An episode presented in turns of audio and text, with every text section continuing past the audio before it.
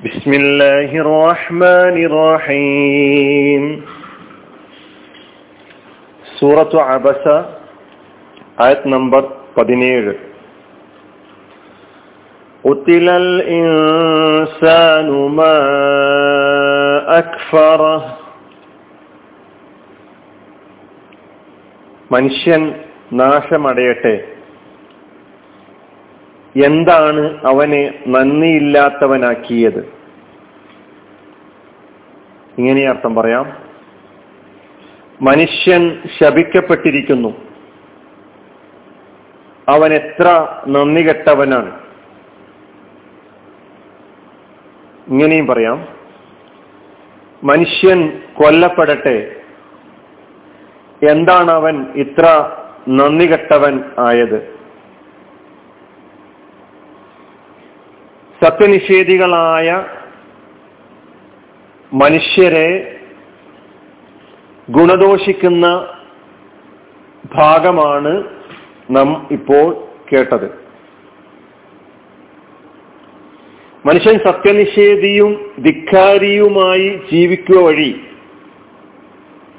അള്ളാഹുവിനോട് കാണിക്കുന്ന നന്ദികേടിന്റെ ഗൗരവമാണ് ഇവിടെ വ്യക്തമാക്കുന്നത്.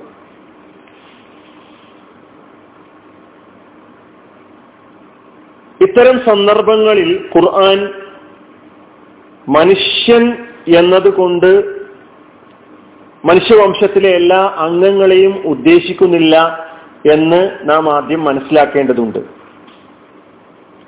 മിക്ക മനുഷ്യരിലും സത്യനിഷേധത്തിന്റെ ധിക്കാരത്തിന്റെ ചീത്ത ഗുണങ്ങൾ കാണപ്പെടുന്നത് കൊണ്ടാണ് ചിലയിടത്ത് മനുഷ്യൻ എന്ന പദം ഉപയോഗിച്ചിട്ടുള്ളത് എന്ന് നാം മനസ്സിലാക്കണം. ആളുകളെ പ്രത്യേകം നിർണയിച്ച് പറയാതെ സാമാന്യവൽകൃതമായ സ്വഭാവത്തിൽ സംസാരിക്കുന്ന ഉപദേശ രീതിയാണ് കൂടുതൽ ഫലപ്രദം എന്ന നിലയ്ക്ക് മനുഷ്യൻ എന്ന പൊതുവായി എല്ലാവരെയും കുറിച്ചും ഉപയോഗിക്കുന്ന പദം ഉപയോഗിച്ചുകൊണ്ട് ഇത്തരം ചീത്ത സ്വഭാവങ്ങളുള്ള സത്യനിഷേധത്തിന്റെ വഴി സ്വീകരിക്കുന്ന ആളുകളെ സൂചിപ്പിക്കുവാൻ വേണ്ടി ഉപയോഗിക്കുകയാണ് അൽ ഇൻസാൻ മനുഷ്യൻ എന്ന് പറഞ്ഞുകൊണ്ടുള്ള പദം ഉപയോഗിച്ചുകൊണ്ട് ഈ ആയത്തിലൂടെ നമ്മെ പഠിപ്പിക്കുന്നത്. ഇനി നമുക്ക് ഈ ആയത്തിലെ പദങ്ങളെ ഓരോരുത്തരെ ഓരോ പദങ്ങളെയും എടുത്ത് പരിശോധിക്കാം. ഈ ആയത്ത് മൊത്തത്തിൽ ഈ ജുംല അൽ ജുംലത്തു ദുആഇയത്തുൻ. പ്രാർത്ഥനാ ജുംലയാണ്. ഒരു പ്രാർത്ഥന അർത്ഥം ഉൾക്കൊള്ളുന്ന ആയത്താണ് ഈ ആയത്ത്. അത് കുത്തില എന്ന പദത്തിലൂടെയാണ് ആ പ്രാർത്ഥനാർത്ഥം വന്നിട്ടുള്ളത്. കുത്തില എന്ന പദം മാലയായ ഫിഴലാണ് അത് മജ്ഹൂലാണ്. മജ്ഹൂൽ എന്ന് പറഞ്ഞാൽ കർമ്മണി പ്രയോഗമാണ് എന്ന് നമുക്കറിയാം. ഉത്തിലയുടെ നേർക്കുനേരെയുള്ള അർത്ഥം കൊല്ലപ്പെട്ടു വധിക്കപ്പെട്ടു എന്നാണ് എന്ന് നാം പഠിച്ചിട്ടുണ്ട്. എന്നാൽ ഇവിടെ ലുഐന എന്ന അർത്ഥത്തിലും ഉഹിലിക്ക എന്ന അർത്ഥത്തിലും ഒദ്ദിബ എന്ന അർത്ഥത്തിലുമാണ് ഉപയോഗിച്ചിട്ടുള്ളത്. ശപിക്കപ്പെട്ടിരിക്കുന്നു നശിപ്പിക്കപ്പെട്ടിരിക്കുന്നു ശിക്ഷിക്കപ്പെട്ടിരിക്കുന്നു. അപ്പൊ ശിക്ഷി ശപിക്കപ്പെടട്ടെ അല്ലെങ്കിൽ നാശമടയട്ടെ എന്ന ഒരു പ്രാർത്ഥനാർത്ഥമാണ് ഇതിൽ ഉള്ളത് എന്ന് നാം മനസ്സിലാക്കേണ്ടതുണ്ട്. അപ്പൊ കുത്തില എന്ന പദം ദ്വായിന്റെ അർത്ഥത്തിലാണ് വന്നിട്ടുള്ള മാതിയാഴ്ചകൾ അങ്ങനെ പ്രാർത്ഥനാർത്ഥത്തിൽ ഉപയോഗിച്ച സ്ഥലങ്ങൾ ഖുർആാനിൽ മറ്റു ഇടങ്ങളിലും നമുക്ക് കാണാൻ കഴിയും. അള്ളാഹു സുബാനുവത്താൽ ഇവിടെ അള്ളാഹുവിൽ നിന്നുള്ള പ്രാർത്ഥനയാണല്ലോ. അള്ളാഹു സുബാനുവത്താലയാണ് പറയുന്ന നാശം അടയട്ടെ എന്ന് പറയുന്നത്. അത് തഹ്തീറിനെയും തഹദീദിനെയും അതായത് മനുഷ്യൻ നിസ്സാരനാണ് നീചനാണ് എന്ന് സൂചിപ്പിക്കുവാനും ഭീഷണിപ്പെടുത്തുവാനുമായിട്ടാണ് ഈ പ്രാർത്ഥനാ രൂപത്തിൽ പറഞ്ഞിട്ടുള്ളത് എന്ന് നാം മനസ്സിലാക്കേണ്ടതുണ്ട്. ഉത്തില എന്ന് മജ്ഹൂലായിട്ട് ദ്വായിന്റെ അർത്ഥത്തിൽ സൂറത്തുൽ മുദ്ദസ്സിറിലും വന്നിട്ടുണ്ട്. ഫകുത്തില കൈഫ ഖദ്ദർ. സൂറത്തുൽ മുദ്ദസ്സിറിലെ പത്തൊമ്പതാമത്തെ ആയത്തിൽ നമുക്കത് കാണാൻ കഴിയും.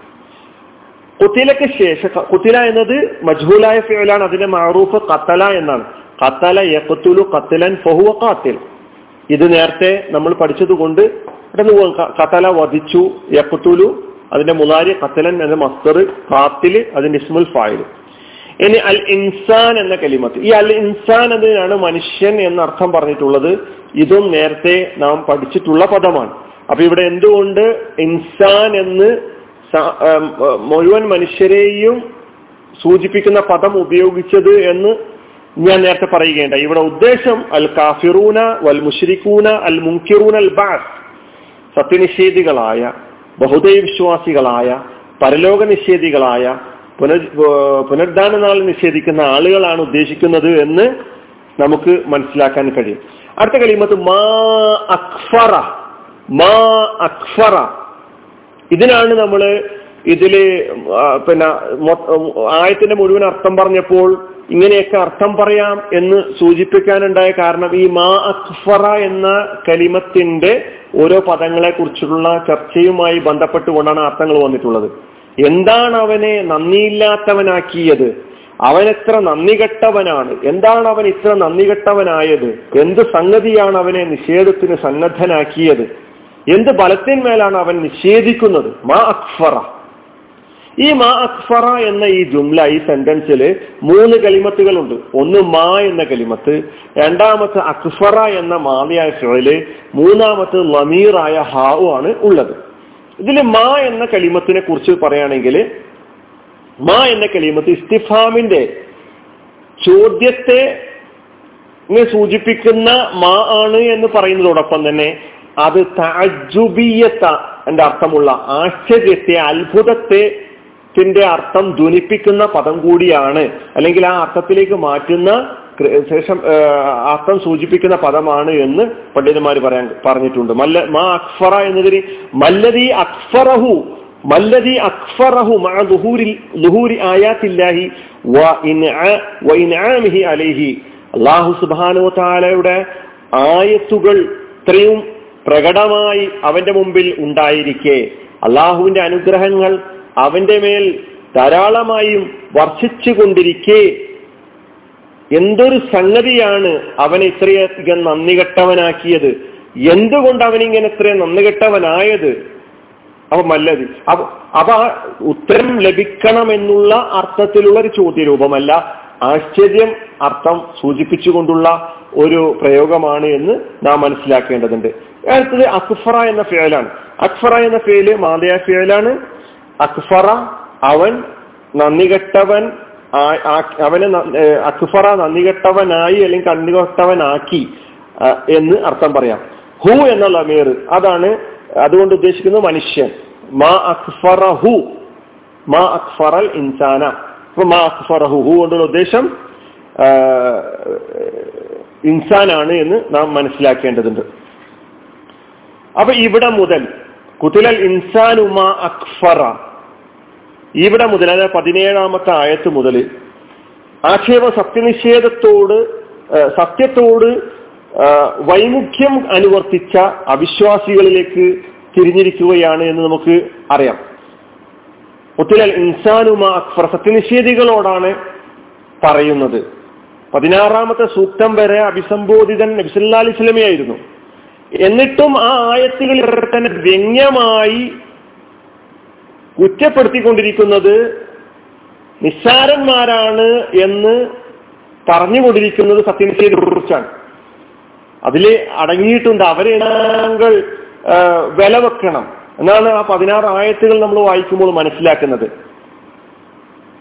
അതുകൊണ്ട് പ്രവാചകരെ ഒരു സത്യാന്വേഷിയെ ഒരു സത്യം അന്വേഷിച്ചുകൊണ്ട് വന്ന ഒരാളെ അവഗണിച്ചുകൊണ്ട് താങ്കൾ ഏത് തരക്കാരെയാണ് ഇങ്ങനെ അമിതമായി പരിഗണിക്കുന്നത്? അല്ലെ? അതാണ് അവിടെ നമ്മൾ ആ പതിനാറ് ആയത്തുകളുടെ വിശദീകരണത്തിൽ അർത്ഥത്തിലൂടെ മനസ്സിലാക്കിയത്.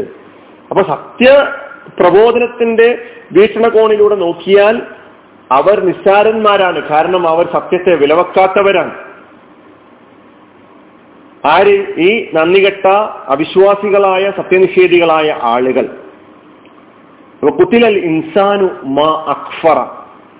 നമ്മളെ കുറിച്ച് ഈ ആയത്ത് വെച്ചുകൊണ്ട് നാം പരിശോധിക്കുക. നാം അള്ളാഹു നമുക്ക് നൽകിയിരിക്കുന്ന അനുഗ്രഹങ്ങളോട് നന്ദിയുള്ള ദാസന്മാരാണോ? അല്ല നന്ദി ഇല്ലാത്ത ദാസന്മാരാണോ? നന്ദിയുള്ള ദാസന്മാരാകുക എന്ന് പറഞ്ഞ് അൽഹംദുലില്ല എന്ന് പറയുന്നതിൽ മാത്രം ഒതുങ്ങുന്നതല്ല. ഒരു അനുഗ്രഹം ലഭിക്കുന്നതോടുകൂടി അൽഹംദുലില്ല എന്നത് ഇന്ന് നാവ് കൊണ്ട് പറയുന്നതിലൂടെ നമുക്ക് അവസാനിപ്പിക്കുന്ന പറ്റുന്നതല്ല അള്ളാഹുവിനോട് നന്ദി കാണിക്കുക എന്ന് പറയുന്ന സംഗതി. നേരെ മറിച്ച് അള്ളാഹുവിന് വിധേയപ്പെട്ടുകൊണ്ട് അള്ളാഹുവിന്റെ കൽപ്പനകൾ പാലിച്ചുകൊണ്ട് അവന് വിധേയപ്പെട്ട് വിനീത ദാസനായി തീരുമ്പോഴാണ് അള്ളാഹുവിനോട് ഏറ്റവും നന്ദിയുള്ള ദാസനായി തീർന്നിരിക്കുന്നു എന്ന് പറയാൻ കഴിയുകയുള്ളൂ. കുത്തിലൽ ഇൻസാനുമ അക്ഫറ. അലഹമുല്ലാഹി റബുലാലമീൻ അസ്സാം വലൈക്കും വാഹമത്തല്ലാ